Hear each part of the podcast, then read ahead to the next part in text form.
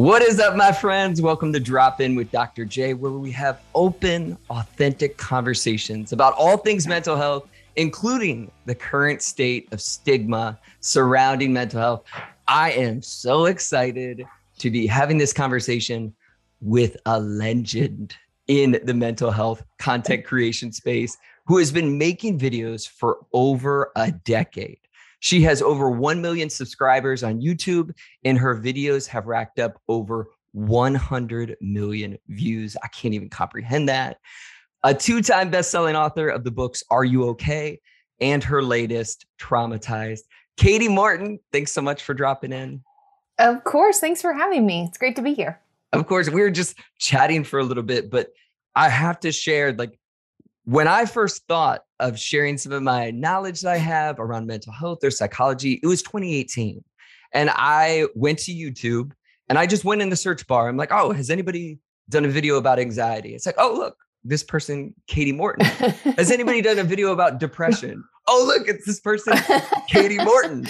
Literally every topic I had typed in on mental health, you had been out there creating this content long, long ago. Yeah, I was definitely like the first person to the party, and it came with its own. I mean, I'm fine being the dork in a group, it's totally fine. But it was just interesting back in the day, like early VidCon, early just YouTube events, I, I wanted to be a part of things so bad, you know, like, oh, what are people doing? And like, it's cool. And I want to meet, you know, all these people um, that are creating content. Um, but nobody really knew what to do with me. Like when I would ask people to collab, they'd be like, well, I don't really talk about that stuff. Or like, well, I don't, I, I don't really know, or I don't understand, you know, or even being on, I remember being on Twitter early on and people, because I would just follow people, like people that were right. like, uh, com- talking about mental health stuff. I'd be like, oh, I'll follow her. Oh, and they were like, who are you? Why are you following me? and yeah, it was definitely not the landscape that is here today. Um, happy to do it for everybody because I I knew just like anything, like mm-hmm. I'm not gonna be the one everybody likes, right? Different strokes for different folks. You need to find the right fit.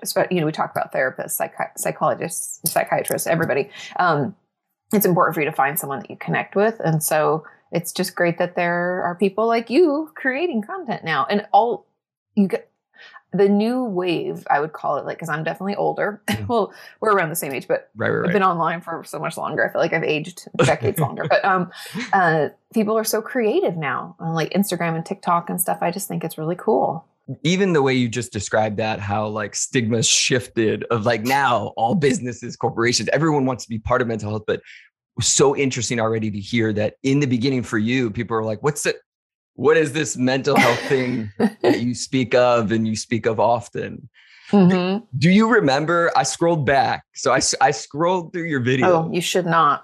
I scrolled back. Do you remember what the first video you uploaded? I don't know if this was really your first video, but it's the first video that's there. It is my first video. I haven't, I've never gotten rid of, I've only removed i think like one video because i misspoke. So it was like because there oh. was an error and i recreated right. it. Um but i never deleted it as embarrassing as they are. Um that first video I, I even remember what i was wearing like this brown floral shirt. Ugh, i don't even know. But um we hung a white sheet up on the wall in our apartment to cover up like our tv and stuff. And um it's called my purpose That's yeah. that's right. I I have a quote here. Cringe. I just thought it was so like spot on and profound. You're like, I'm creating this to give a space to share my education and information regarding eating disorders. Obviously, you expanded, but and you go, my hope is to leverage social media to reach more people. And I was like in 20, you know, 2011, like that was yeah. like, wow, groundbreaking. Yeah. Did you know how like inventive that was way back then? No, I thought it was really weird. It was actually uh, my now husband, but the time, my boyfriend. He he was the one that was like, "You should use this," because I was working in an eating disorder treatment center, and my frustration was that when people had graduated our program, so inpatient for anybody who doesn't know is like you live at the facility. It's like a very high level of care, and so as you step down into like day programs and outpatient, which is like you know what what I'm assuming you and I you offer in your private practice, right? We go in for an hour, maybe two a week we go about our day. And so as we're stepping people down, I had nobody to refer to. And I was in Los Angeles. and that just seemed wrong. And that just seemed really wrong because we should have more options and everybody who did understand eating disorders was full not taking any more patients and so i was just complaining to sean about it and he was like i heard about this thing called youtube like put some information out there so that's really how it started so i don't think i mean even at the time that i started you couldn't make money you couldn't even make thumbnails um, it was just a, such a different like instagram didn't exist um, i'm trying to think of where i even was i did stuff on facebook YouTube, Tumblr. Tumblr has been like my buddy for a long time. And then I think that was it. And then Twitter. So just weird. Such, and then again, it's wild how quickly technology changes, social media change. There's always something new popping up. But part of me wonders did it feel like you were like yelling into a void? Like, did, did you think people were going to tune in and listen? I didn't know. And I guess, I guess because it's hard for you to remember, but like it wasn't what it is now. So imagine that nobody was doing it. Mm-hmm. All you saw were like cat videos and like Jenna Marbles was creating her comedy stuff, which I love. And I think the only other person I watched was like Anna Akana, who's become actually like a nice like working colleague. She talks about mental health stuff a lot. She's super nice. Um, and she's still, you know, being an actress. She's doing all her things. But um, that was like the only people I could look up to, watch, see what they were doing. And the fact that I remember even on my first video, like getting back online and being like, oh, I have 11 views. Like, wow, like 11 people. You know, we lose sight of things. I think now people are like, oh, you know, because we know the Mr. Beast of the world are racking in like 20 million views or 120. And right. so when you get like 11, you're like, well, that's stupid. But imagine if you're sitting in a classroom and you're teaching to 11 people, that's pretty powerful. That's still 11, you know, we're used to the one on one model in session and stuff. So it didn't feel like I was screaming into the void because I didn't even know what it could be. Mm. It was like I didn't have any, no assumptions, no expectations. It was like, I was working, still working full time. Like I had like three jobs, like most therapists. When I was still gathering my hours, I actually asked my supervisor if she didn't mind if I put stuff online, and she was like, "Go for it. This is super cool." I mean, she had no idea. We had no idea. Thanks, Patty. Patty was great. um, yeah, I I guess we just I just didn't know what I didn't know. Uh, right, and that that immediately makes me think because it started out you were sharing this great knowledge and expertise you had in eating disorders was there a point where it started expanding and you're like whoa like this is i'm becoming a face of mental health for people hmm. i don't know if i've ever thought of it that way i guess uh I've, I've never won any like streamy or whatever but i've been nominated a few times and i think that first nomination i was like wow people like know that i exist I think that was probably it. And the conversation has just shifted. So, like, collaborations became easier. People were more interested, and there were more of us. There's like mm-hmm. more people doing it. Um, but I definitely don't think I saw, I still don't, I mean, I don't know. I, it's been so long, and I probably, maybe five or six years in, I was like, people know that I do this. I don't know. Mm-hmm. It's, it's, sorry, it's not a very good answer, but I just never thought about it. no, and, it, and I feel like that's a real answer. In when you're so busy creating content, you're so busy producing things. I don't know that you stop and pause and think about those kinds of things because I scrolled through all those videos that you put out. It's like, what do you have time for when you're covering the wide genre of all mental health? Yeah, I mean, I used to do. I don't know how I did this. There was an entire year or year and a half where I did five videos a week. Oh, my and I wouldn't edit them. I recorded them on my iPad of all things, and I would sit down at my kitchen table, and it was just like we had. Uh, I forget what it was. It was like regular video on Mondays. Mondays was mm. always my only recently, just like a couple months ago, I switched to Tuesdays just because Monday always felt so chaotic. Mm-hmm. I don't mm. know why I did it for so long, but we had Mondays was like regular video. Tuesdays was Tumblr Tuesdays. So I pull questions and answer like three to four questions. Then it was like website Wednesday because I used to have like chat and these uh, right. posting features on my website. That became too much to manage. Obviously, not a tech guru. um, yeah, then Twitter Thursdays and Facebook Fridays all this was, the social media covered. That's your entire run the gamut. Yeah. Right. Entire life and week. And yeah, yeah. It, so you have this such unique perspective again for doing it across a decade. You've seen tech change, you've seen social media change, but I really wanted to get your take on kind of the current state of stigma mm. around mental health.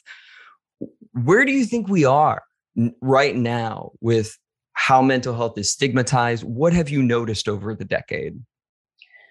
Um, it's a big change and mm. all in the, uh, the right direction for the most part. I'm sure there's other things that we need to improve on, just like anything, but we're moving in the right direction. I went from, I mean, just purely from a me being like the only creator that I knew of that was creating content. Like there were people um, creating content about themselves and their own journey, their mental health journey. There were a couple of those people. So like Hey Kaylee and Melissa, her channels I Drink the Seawater, like all those people, Laura Lejeune, they were like early on talking about their own um, experience. And but there was no there were no professionals. And so I think that people were already kind of pushing back because we know mental health affects one in four, so it really affects us all. Let's just be honest. Mm-hmm. Um, it's it's a much more like thank God for like Gen Z and the younger generations because as a 38 year old, I've been in therapy off and on since I was 15, and but I'm not. It wasn't that common when I was growing up. Right. Like my mom was I don't know, for some reason, I think one of her friends had gone to therapy, said it was so life changing. And so she made us go as a family. And then my dad was like, I don't like this. My brother's like, this is stupid. And I was like, I want to keep going. Like, I like this. Um, so it was kind of early on in what we would consider now like, oh, therapy. People talk about it. So I think if we, if I even think in my lifetime, it's really moved forward. And I think the younger generations being more and more open to talking about it because they grew up with a more connected world. Like, right. if I because I grew up in a really small town, when I wanted to do something different or dress in a different, I was weird, right? Like mm. I wanted to fit in so bad, you know, and like everybody does. That's just part of human nature. We're like, you know, tribal. We want to be with other people and, and feel like we're part of it. And I think now because we're so connected, if your tribe is not where you grew up, you find them online. That's right. And I think that that's that's really moved things along, as well as uh, like what I'd call traditional celebrity talking about it. Um, I remember when Adele, this is like years and years ago, when she first had her child, she talked about postpartum depression, and people were like, "What?" you know. Um, and Kid Cudi, who's like a rapper, yep, talked about suicide, and I was like, "Wow, this is so awesome." And so I think not that he was suicidal, but that he's actually open to talking about it, just for clarity. but um, so I think that overall the conversations have shifted. And I honestly give credit to social media hmm. because I think otherwise, when we are a little, uh, uh, COVID showed us this, when we're isolated, we don't do as well. And so when we're stuck in our little bubbles of where we live, then that becomes the norm. I mean, I just moved to Texas and I would assume if I went like two hours out of Austin, I'd find like really rural communities where people don't necessarily, you know, talk about things in the way that I've been in LA for 20 years. Like it's a therapists have therapists, people have two therapists. It's just that's a thing. It's fine. Yeah. Um, so I think overall, sorry, long-winded answer. I think that it's definitely changed for the better, mm-hmm. and I think the education component coming on board, people like you putting content out as well. I think that that helps people know like where to start. Mm. Because the I think the that's the beautiful thing about educating online is that if you think we're so fortunate, you and I, we have this education. I understand when I start to feel a certain kind of way, I'm like, I, like I'm in a new state. So I'm like, I got to find a new therapist. I'm like, mm. what am I looking for? Like, I think that way. And I, that's, that's, I feel very privileged because some people are like, what's wrong with me? You know, that's the mm. conversation. And so I think, um, you know, having these resources and be able to reach out and connect with people, connect with professionals, it's just, it's wonderful. And I think it will keep getting better and better. Um, and one silver lining of COVID was it brought it, ma- it made therapy more accessible mm-hmm. for people in rural areas you know? Um yeah it's definitely shifted so much. Absolutely again absolutely and I, you're highlighting all the best things about social media of anybody can hit record on their phone share their journey share their expertise um, and people can feel like oh exactly i'm not the only one going through this or these symptoms that i have like does this have a name I mean, yeah. all, all the great videos on your YouTube, I mean, you cover the gamut. Like someone can figure out, like, oh, not to necessarily self diagnose, but get curious mm-hmm. about what is going on for them. Um, part of me was wondering a little bit of being visible, being on social media. What are some of the obstacles that you've had uh-huh. to go through? Because we're all human. We're we're flawed in our different ways, but being in the spotlight, representing mental health, how has that felt for you? Mm, at the beginning, it was easy because it, it, wasn't again, and like online wasn't what it is now. It, right. It's changed so much. I guess back early on, like going to like VidCons and stuff, um, people were just so excited to like be connected. It was like I remember my friend Grace Helbig one time was like, it's just like a meeting of the nerds. And I was like, it totally is. like we like hang out in our apartments and film these weird videos. And then we go to these events and we meet each other and we're just like a bunch of nerds and we're so excited, you know? Um, and nobody, like our parents don't understand what we're doing. And, you know, people think it's weird.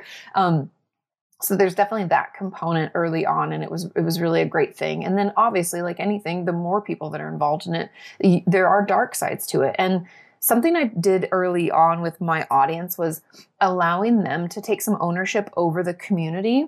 Mm. And so when it comes to like trash talking someone, being, you know, because people can be hateful mm. and they'll say things to my audience members like, you know, eat shit and die. Or like, why don't you go kill yourself? Or, oh, you're so depressed. Everybody's depressed. You know, and like minimizing, invalidating, harmful things. And so I've used a ton of tools. Thank God for YouTube. They were one of the first platforms to allow for like word holding. Mm. So in comments, I hold words like, you know, kill, um, idiot, you know, anything, asshole, you name the word, you know, whatever. Um, the list is is grown exponentially over the years. Mm. Um, and so there's that component, and my audience has done a great job of of not only like taking ownership over it and letting me know if something is harmful, like messaging me in other ways, letting me know, hey, this is happening, and we need to try to figure this out. Um, but also like I made them moderators mm-hmm. in different platforms so then they can remove things themselves or they can have conversations. And I always encourage them. I'm like, have conversations instead of just blocking someone or removing them. You know, hey, no, you're having a hard time. We don't talk like that here. You know, um, so it's been it's been really cool that way as far as like community driven. Um, and as a creator, I guess the thing that's the hardest for me, um, I don't really like being a public figure. um, it's not that I, I would, if someone sees me in public, please say hi. I love that. That part's great. That's fine. Um, I don't, you know, that's not what I'm talking about. It's the the people assuming that they know you or judging you because oh, they said this one word. I don't like that they said. Like I'm not perfect. I never pretend to be.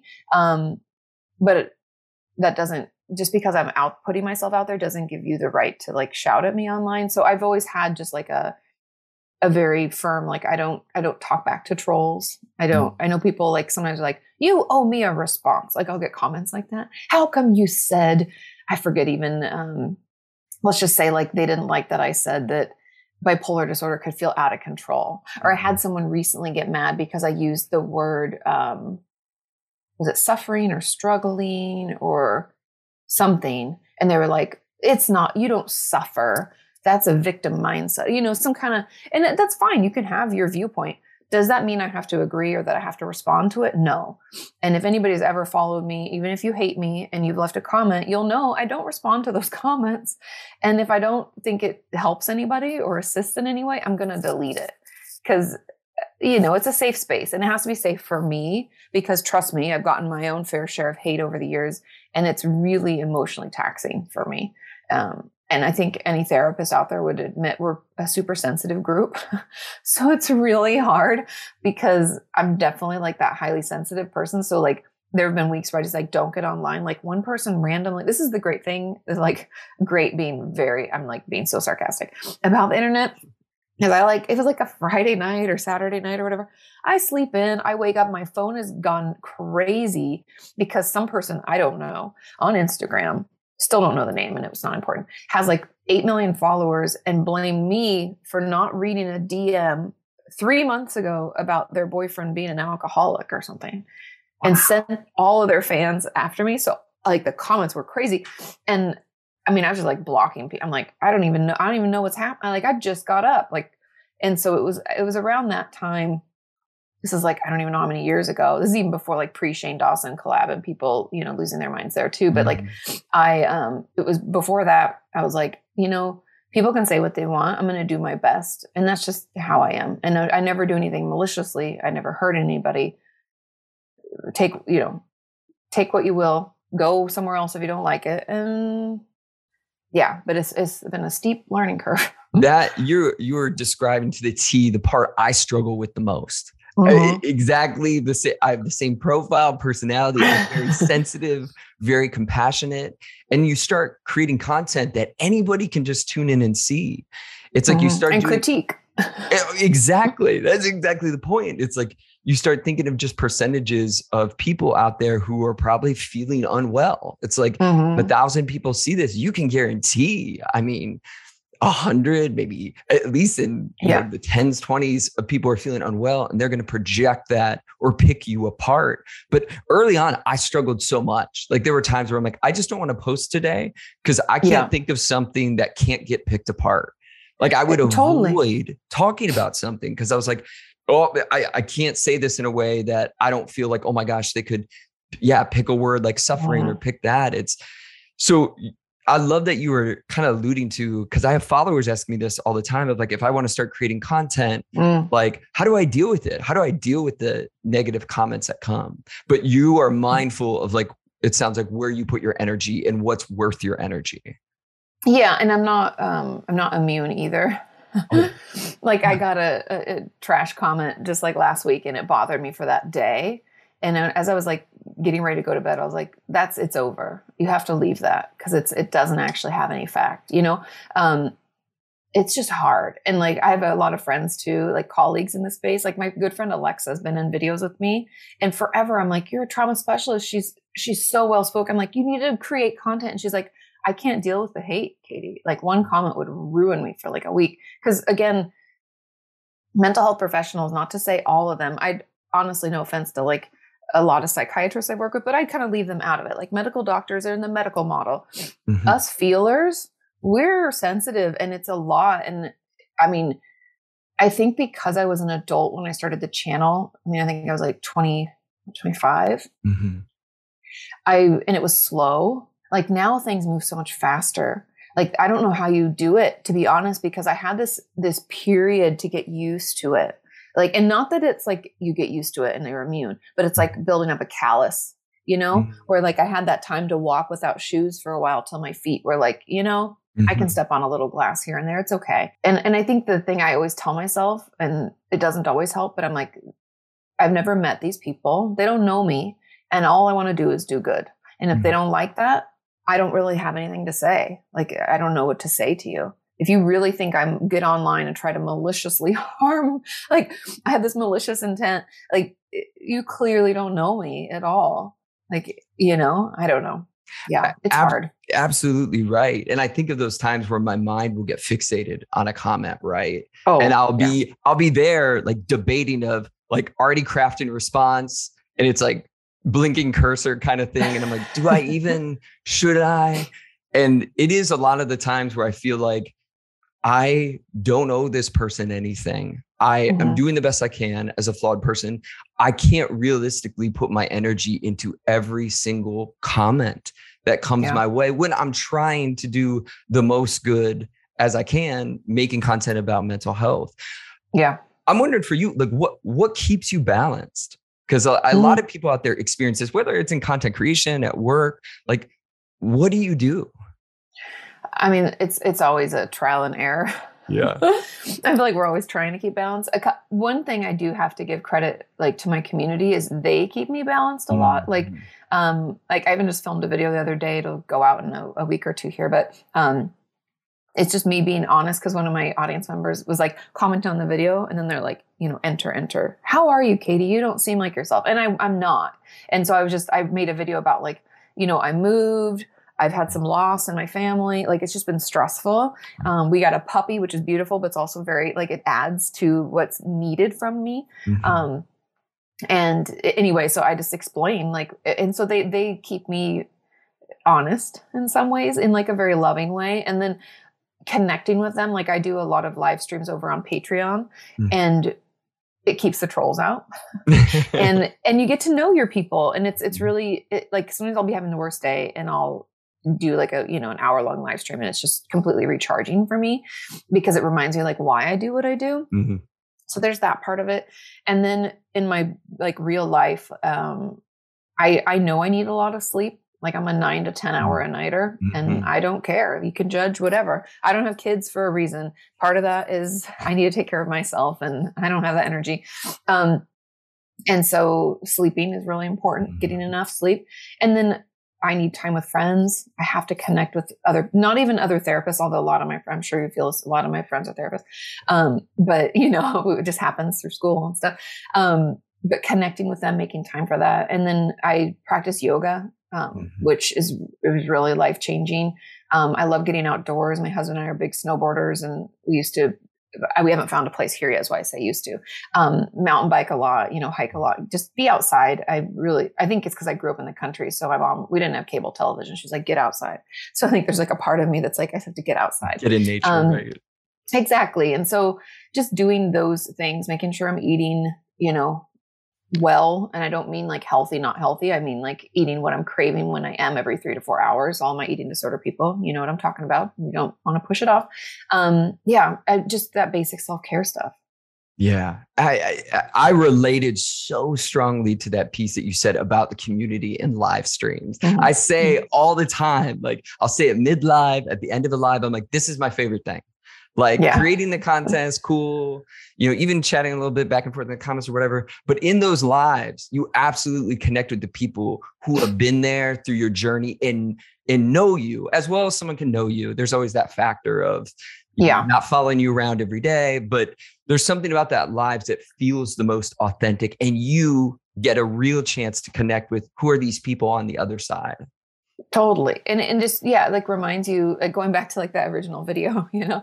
Like if you can affect like positively affect one person, it's all worth it. And I think that's just that reminder of like mm. no, there are people that are benefiting. And of course, you know, our brains are wired to seek out threats. So we can look mm-hmm. at that one negative comment that's like, this is trash and you're harming people or something. You're like, how?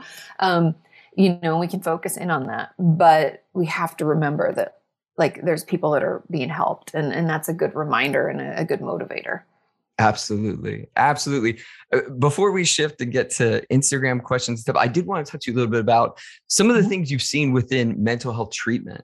More mm. back to like what you've noticed over the years. I know you've you've noticed that the younger generation is more apt to talk about their mental health.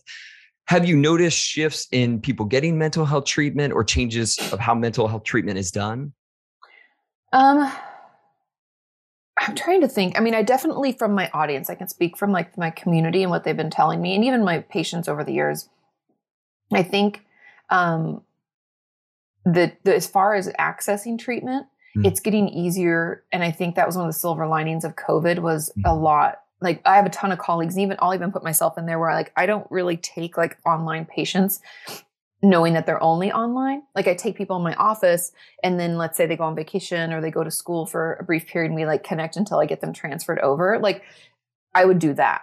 But because of COVID, everybody was forced to figure it out. And we had to figure out what are the HIPAA compliant mm-hmm. things and what can we do and blah, blah, blah, blah. And so everybody was doing that. And I think that's really beautiful. And like there's you know things like talkspace and BetterHelp which are like online resources for people. And that also brings the cost down. Those are a little bit cheaper. And so i think i've seen that shift. And even crisis text line i've worked with them over the years. A, a beautiful nonprofit um, available in canada the us the uk and i think mexico also now.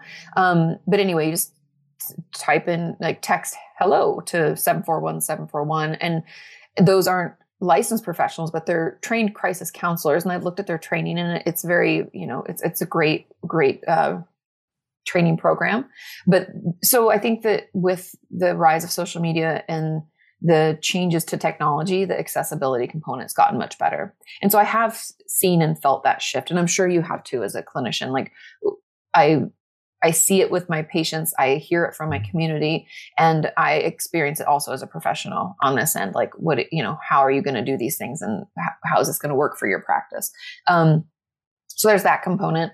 And then I guess, um, when it comes to like the people reaching out, I, I mm-hmm. hope, and I think the younger generations are more quick to reach out. I, I feel like the conversations online have changed from just help me what's this you know help me help me to so what kind of therapist should i look for mm. you know mm-hmm. and i think that that's because my goal isn't to quote unquote fix things for people because we all know you can't you can't make anybody do anything but my goal was to like give you enough information so that you can go in to see someone and know what you're asking for and people are taking that and and looking for treatment more. I mean, obviously, different care, like whether you're in a socialized nation or in the U.S., like it's totally complicated and sometimes you have to get on wait list. But I feel like I've seen that shift. I don't know if you feel you've seen that shift too, but I think it has improved. I absolutely. I think that's a huge testament to people just being more knowledgeable about mental mm-hmm. health. That they're asking really good, you know, specific questions of yeah. Now I know what depression is. I got a general idea of what anxiety is. Now I want to know like what is the best path forward for me to get help? What type of psychotherapy should I be seeking? I mean, this is great because to me it does exactly show that the the knowledge base around mental health has increased, which is certainly one of the best ways to decrease stigma. Is there anything that comes to mind for you when you think about mental health, diagnoses, treatment that you're like, this is an area that is still very stigmatized that needs mm. more work? Oh, yeah. Um, Self injury and borderline personality disorder. Boom. And yeah, I mean, uh, because as a person who's worked uh, for a long time in eating disorders, I early on, I want to say I was like three years into my like internship, I realized just how little people understood about self injury because I had a ton of eating disorder patients who would struggle with self injury urges or had been self injuring for years. And they didn't have any of the other symptoms of borderline personality disorder. But as a clinician, I'm putting it in my little like DSM, what is it, running it through. And I'm like, the only diagnosis that has that is BPD. Mm-hmm. And now you know non-suicidal self-injury was added as like needed for more research you know but the dsm is like a crapshoot it's just it's good it's bad it's whatever right. um, but i think that this when we have mental illnesses that cause ripple effects into our relationships not in the way of like I mean, in general, I think that's a statement that we could all agree. When mental illness affects other people, people can be upset about that and not understand and judge. But there are some mental illnesses that come along with this component of like not I don't want to say just dysregulation, but it's like that struggle to let people that push pull, that um destructive, I love you, oh yeah, that that experience. I'm not doing a very good job with words. It's more I like noises, but you get what I mean. I do that, get what you mean, yeah like that splitting behavior and yeah. I love you, I hate you, and that that internal discomfort that causes issues in our relationships. Those are the mental illnesses I think that are extremely stigmatized, mm-hmm. and some good reason. Like I don't want to say that people who've been harmed in relationships by someone with BPD don't have the right to feel that way. You do. Mm-hmm. But I feel like there's this lack of understanding and empathy when it comes to that particular diagnosis. And self injury is often seen as something that needs to be 5150, meaning they need to be put in the hospital because mm-hmm. they're trying to mm. take their own life. And I'm like, they're not suicidal. They just don't know how to express their pain in another way. Um, not everybody understands it and they automatically think then it's BPD and it's just not always part of that. So yeah, that's the one that comes to mind the most. There's obviously a ton of them. Like even narcissism isn't fully understood and it's really stigmatized because again, it comes with that pain. Like narcissistic abuse, trust me, that's like a huge swath of my community. Um, but and it sometimes is really hard for us to understand someone else's perspective and be like, hey, I think they might be having they might be a narcissist because of trauma right. because of childhood trauma right? Like why would you need to put up this false self? Mm-hmm. like where would that come from? And if you don't know what's happening and you don't want to seek help you've been doing that for a long time and that sounds really hard. Um, so anyway i think those those kinds of mental illnesses will continue to be stigmatized unless we just keep talking about it. I really think there's just power in conversations and letting people vent constructively not harmfully mm-hmm. and offering maybe another perspective because I think, but also that's like part of the like highly sensitive slash empathic therapist of me is like seeing someone, someone who could hurt me, seeing their thought, their side of it, mm-hmm. still being able to do that, even though it still hurt me. Mm-hmm. Um, that's really hard for most people it is and yet i know exactly what you're highlighting couldn't be more true and i know this to be true because tiktok and instagram in particular they censor a lot of the conversation around mm-hmm. self-harm and suicide and a lot of the topics that you're bringing up and it's like how how do you decrease stigma on something that your platform is actively saying ooh too hot too hot yeah. for us to even have the conversation Um, yeah, I couldn't even tag eating disorders on TikTok the other day. It wouldn't let me. It like didn't. You know when you like put it in and usually just hit it. It was like no. The, this is a huge issue because as we know, like all these platforms, they're businesses at the end of the yeah. day.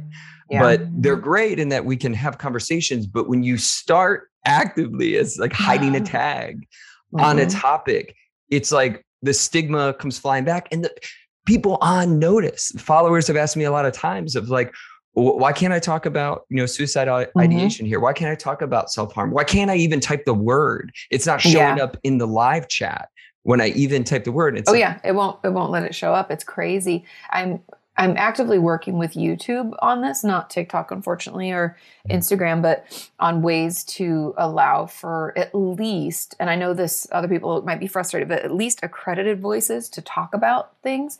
Because um, I know when I make a video about suicidal ideation in particular or self injury, it's not monetizable, and I'm fine with that. I'll, I'll mm-hmm. eat it. It's it's okay. Sure. Um, but I also know that there are brands like even like crisis text line not that i've ever done paid things with them but they would love to be part of that.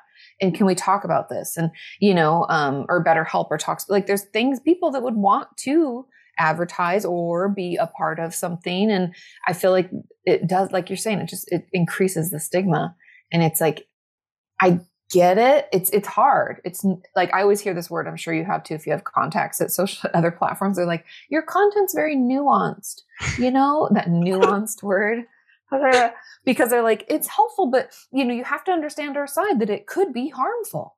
Someone could be putting out information on how to self injure.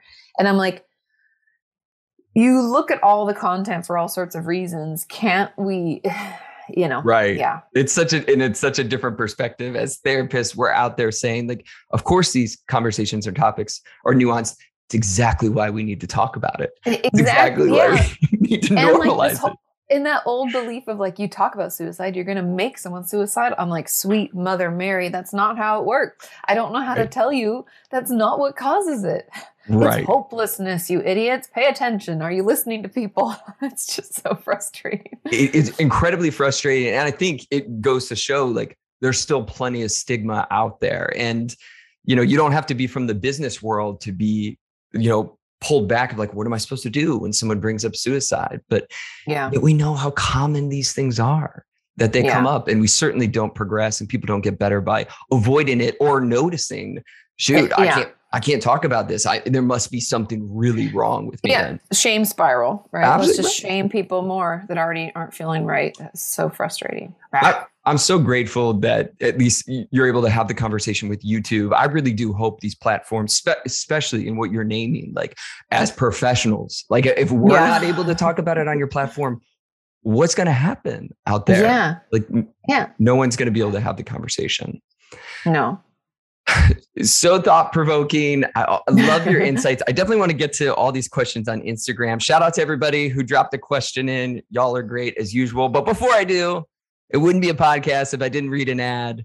This podcast is sponsored by the mental health app DiveThru. Panic disorders can feel especially frustrating because there's no magic cure, like a lot of things in mental health, right? But there are tangible things you can do to reduce the frequency and severity of panic attacks. I've created an interactive course in the DiveThru app to walk you through the variety of causes of panic and what you can do to manage them. Download that DiveThru app, Apple Store, Google Play today. This podcast is sponsored by BetterHelp. Listen, we all have mental health, but many of us resist getting help because it's inconvenient or we simply don't know where to start. BetterHelp has made the process of getting with a mental health professional easy. In fact, you can be matched with a therapist in under 48 hours. That's lightning fast. The service is available for clients worldwide Wherever you are out there, BetterHelp is there for you. You can also log into your account anytime and send a message to your therapist. This is an awesome feature because we all know things happen between sessions. You'll get a timely and thoughtful response.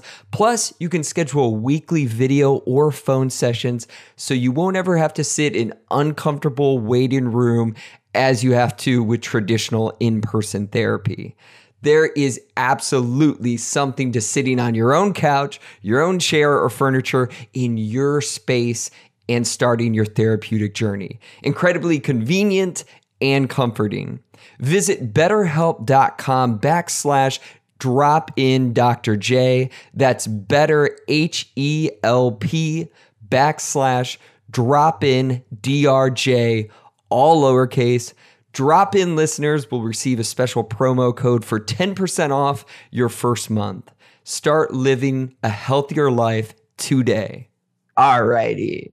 So many great questions. I'm like staring at them all right now. I'm like, which one, which one do you even choose? Um, one I really liked was from a perspective of a therapist. I'm sure a lot of mental health professionals like me follow you, but they're like, what can I actively do as a therapist to help break stigma on mental health through social media?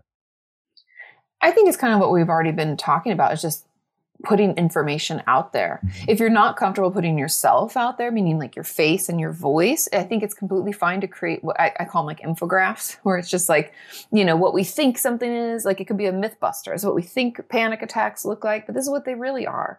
Or, you know, even uh, borderline personality disorder, right? We're talking about how stigmatized it is. Let's talk about that. And you can create some helpful content. I think just having conversations, whether again, whether it's in comments or in live streams or whatever you're comfortable with, I think finding your comfort level and putting out helpful information is, is really where it's at because we just need more voices. Um, and not everyone's going to like the way that I talk about it. Mm-hmm. And so we mm-hmm. need other people who have a different voice that is just more palatable, you know, for, uh, for someone looking for it. absolutely. And I know there's a thing for like the more we know something, the more we feel like we don't know anything. But the, yeah. but we as mental health professionals, we know a lot.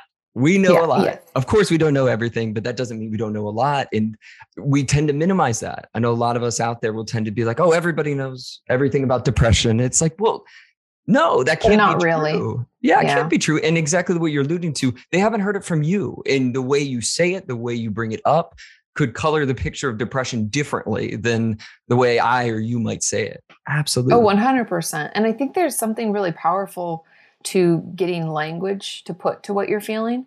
And so if if you can put that language for to something for someone else, like assist them in that, that oh God, that's so healing. So yeah, Abs- absolutely. Yeah. And this was a question that was asked a lot of different ways. Um, but it's basically how can I overcome mental health stigma I have for myself? Mm. You got to pay attention to that self talk. Mm-hmm. Everybody hates that answer. My audience is like, oh, again. Um, but but we we trash talk ourselves you know i mean i'm just as guilty as you don't think because i'm telling you that i don't do it you know that i'm like above it, right, right? Uh, yeah, I'm not any better. I'm just saying that I know that when I tell myself bad things about my experience, like you shouldn't, when you should all over it, right? You shouldn't feel that way. You shouldn't be this upset. You're so sensitive. Why are you so sensitive? Like all of that kind of conversation, I'm going to end up feeling worse. It's actually not helpful. One thing my therapist said to me years ago was like, just take a pause mm. Ask yourself is it helpful or harmful? Mm-hmm. mm-hmm. it sounds it's like it, it could sound like i'm oversimplifying but it's actually the truth. If i just pay attention to the conversation i'm having when it's quiet at night i'm trying to go to bed just think is this helpful or harmful? And then is there a way that i can not toxic positivity i don't have to be positive but is there a way i can like shift it from why are you so sensitive? to this must have really hurt my feelings and i'm having that overreaction again. Overreaction is not bad remember? It's just like an indicator of something going on. So like i'm having this overreaction. Where is this coming from? Can we just be curious? We don't need to be positive. I just need you to not shit talk yourself anymore. So like moving the you know into what i call you know neutrality. And that's really a game changer I, I love that pause and ask yourself that question because it's like that's like the stop button of us getting uh-huh. out of our head. It's like we're trying just to just stop the record for a second. And it's like, is this helpful? As, as, that thought train picks up speed, you it's, just have to like stop it for a second. Yeah, like just in that pause. Cause I, I know I can do deep dives for five, ten minutes, hours of like, mm-hmm. I've just spent time obsessing about some comment and I'm like, now I'm an idiot. Like maybe I shouldn't make content uh-huh. anymore. But it's like, it's just taking that pause, like, is any is this, is any of these thoughts helpful? Mm-hmm. But it, it's so important. That relates to another question we have on here, which is, what can I do if I feel like such a sap or wuss with my therapist? Mm. It's hard. Therapy is so interesting because it like goes against what we think or experience in our other relationships. But just remember, like, check your facts because I'm here to tell you some. Therapy is not a regular relationship. Therapists are not there to judge. It's actually the opposite of what we're there to do. And you're going to them because you're struggling or feeling like you're suffering with something, right? Utilize that. It's okay to suffer in therapy. Like, I'll be the first to admit that I'm, I mean, everybody already knows I'm a crier. I'm just a crier. It's just how I am. I, that's, that's me. I, if I stuff it down, I'll feel worse later. Um, so I like am a horrible, like ugly Kim K crying face person in therapy, like the whole time and go through, you know, like all the tissues. Um, and it's going to be hard. But my recommendation is to pay attention when you're doing it and to let your therapist know you're doing it because it's not like a stop doing it. Oh, Mhm. okay. Like it's just not going to work. I think something that helps me is just being more aware of like when it's coming up and why. Because my my hypothesis, if I was putting my therapist hat on, I'd be like, interesting. So you're feeling like a wuss about X, Y, or Z, but not about this. So you were sensitive there too, because I have a feeling there's certain things I think you're being triggered in some way, and this this judgment is like a defense mechanism. So you're like, oh my god, when I was younger, my mom would shout at me when I would get sad about this type of thing. Or I'm making it very simplified, but something like that, right? I, my coach told me to sh- sit down and shut up whenever I was sad that I struck out. So whenever I feel like I failed, oh, I can't be upset. That's not okay, right? We all have these Right. like beliefs or patterns. And so being curious about it is really where it's at because then you'll learn more about your experience and where this comes from. And then you can talk to younger you and be like, sorry, that coach was a dickwad. But now you don't have to be that coach for yourself. You can actually be like a loving, supportive person. And um, yeah, that's a very simplified thing, but just, you know, yeah. Yeah, but you're right in that the curiosity leads us to understand ourselves. Where it's like Yeah. when we're just sitting in that judgment, it's like we don't we don't understand ourselves. We're not understanding what where did this come from? What's the pattern here? And I know it gets said a lot, but I just want to speak from the mental health therapist point of view is we know that this is what the space is for. I think often Yeah. still clients will feel like, oh, my therapist, they just every time I come in here and cry, my therapist is somehow being like, oh, geez, this again. But as a therapist, we're like, you are using the space. Welcome yeah that's what this- we're here for. Yeah. That's right. That's, That's, why right. they have us create a quote unquote holding environment. So you can like dump all your ish and we can like contain it and it's okay. Abs- Yeah. Absolutely. And but there's something so unique to that. I, I know a Mm-hmm. lot of times clients are like, but for real? Like for real, Mhm. for real, is it really okay? And it's like, yeah, Yeah. that's that's literally what this is for. If you that's 100% what I'm here for. right, right. But it's it's easy for us as therapists to be like, but of course. But I know Yeah. for clients, are, but I don't do this anywhere else. And it's like, Yeah. Yeah. And that's what makes it beautiful and special. And that's why therapy is so healing because there's one space where you get to be yourself Mhm. and you don't, even though it's hard and we're going to, you know, you're, you fight back against it. It's like, but you don't have to judge yourself in those moments. You get to just be. And that's what makes it so powerful, but also so difficult and like internal battles of I'm supposed to be tough. I can't do the, ugh, you know, but that's where the work is really. It, it really is. It is. And that's where the healing and growth and we understand ourselves better comes. Here's a question. I was curious how you might field this one. How can I appear like I have it all together on days I don't? Mm. I mean, there are. So I do dialectical behavior therapy. I've done it for years with my patients, and there there are techniques. Let's say like you are wanting to fall apart. You got some really bad news. You're crying at work, but you have a big presentation that you put together, and you have to give that presentation in like ten minutes. There are techniques to like breathe, let yourself cry for a minute, pull it together, go in and do the thing. You know, it call it like back burner essentially. Like I can't fully focus on this right now but I can, and we can even schedule time, which I know you're thinking that feels weird. It does feel weird, but giving yourself space to fall apart and knowing that that's coming can sometimes be just as healthy and helpful in the moment. But by and large, so that's like, those are specific scenarios. Like, I have to get it together. Like, let's say I just got bad news and I have still have three more patients I have to see. I got to get myself together. I, you know, I have to pull it together. Um, you know, I do as much as I can as far as resourcing. Like I might take some breaths. I might call my mom. I might stretch a little. I might do a shakeout. There'll be things that I'll do. But then I'm going to have to pull it together for that period of time, mm-hmm. knowing that I can fall apart in a few hours. And, um, but then most of the time, so 90% of your life, it's okay to fall apart. Mm-hmm. If you mm-hmm. have a place you can go and you can just let yourself do it. The thing that I think a lot of us worry about, and I hear this from my audience all the time, is that if I let myself feel it, I'm never going to get out of this. I'm going to mm-hmm. feel it forever. Stuck oh. there. Right. Mm-hmm. Just feeling so bad for so long. But the truth is that feelings come and go like waves. And so if I like I, I, recently lost my grandma and I mm. would cry about it. And obviously, because it's, it's, dev- it's still devastating. Right. But I cry for, honestly, if I was timing myself, maybe like two to three minutes. And then I'm like, I just can't really cry about this anymore. And it's not that I won't cry about it again. Yeah. Yeah. It's just that feeling came. And then I had a memory of something funny we'd done together. And now I'm moved, I've moved on. Mm-hmm. And I mm-hmm. think sometimes we fear that we won't move on. But trust me when I tell you, another wave is coming of another emotion and you're just going to roll right into it if you let yourself. It's in that urge to stop the waves that we drown, you know? So, oh, that's so well said. Yeah, I couldn't agree more that our people minimize how quickly emotions pass, but we'll feel like, well, I'm not a crier. So if I open the doors to cry and forget it the next 12 hours.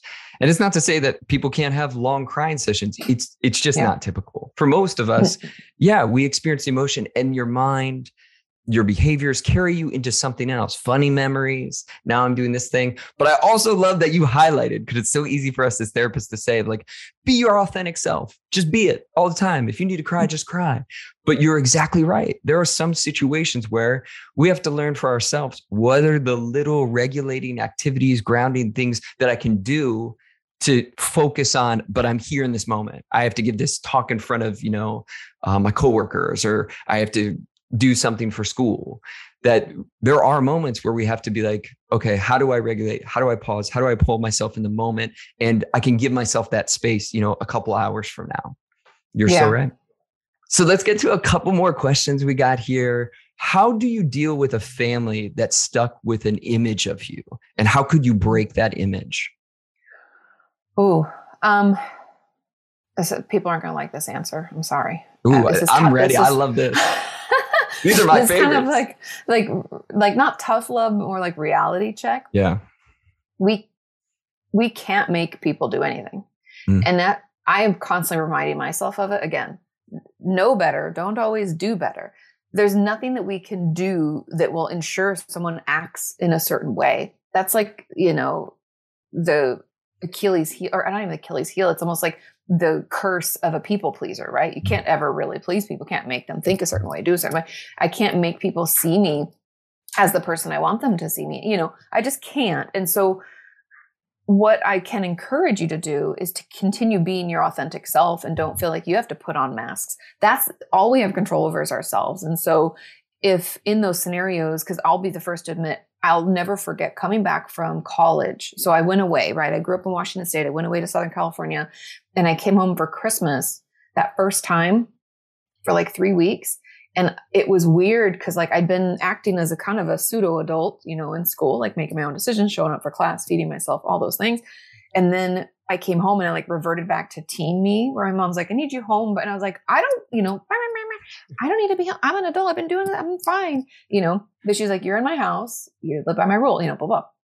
So I felt that pull to go back into like old me. And a lot of us feel that with family. We can go back in, want to revert back into childlike self, mm-hmm. where we like throw tantrums and we act in a way that probably isn't aligned with who we are as an adult. Um, and so just pay attention to that. And I encourage you to not.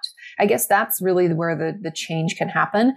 And if, big if, if they are gonna be open to seeing you differently, that would be where it would come from. But again, we can't do it in the hopes that they will. Mm-hmm. We can't do it thinking that they will or that we're going to make them change. We can only change ourselves. And so just paying attention to what you're doing, that's really where it's at.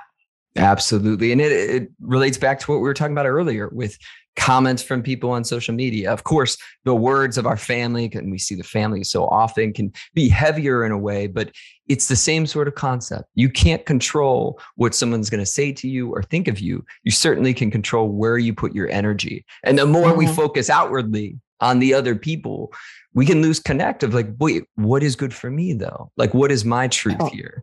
And unfortunately, not everybody's going to hold our truth or agree with it. Yeah, no, I love that. That's so true. Because that outward looking out is dangerous. Oh, I, have learned, Kati, I've learned the hard way. Those comments, we all have. We all have. Those comments have stirred me Ooh. many sleepless nights.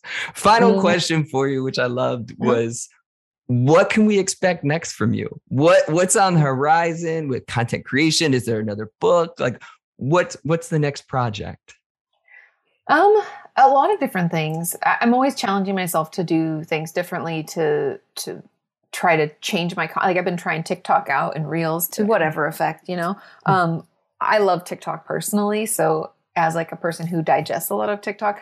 Um, so I'm trying I'm going to try to up my game in that to make it a little more funny, a little more relatable. It'll be fun for me. I've been my goal this year for myself personally is to try to do more breath in stuff, like mm. meaning like recharging you know, not all breath out where I'm creating because mm. I think we can all get caught in work and like, oh, I have to do the X, Y, Z, and I just churn. And I'm I'm definitely like a workhorse when it comes to stuff like that. Like I'm too super type A to my own demise. Um, so so I'm trying to do those types of things. But then as far as bigger projects, like I'm working on a project with a friend of mine that'll be more interactive, like workshopy, and I think that could be really fun. And we're hoping to film it in the end of April. So we still got a little time and I'll tell people more when I can. Um, and then as far as books, I think there will be another book. Um, it's a lot of energy for me, so it probably won't come to fruition until next year. Um, but I think I'm finally going to do the eating disorder book. People have been asking for it since I started, and my literary agent was like, "Well, you know, it's pretty it's pretty niche to start with, mm. so why don't we start with something broader?"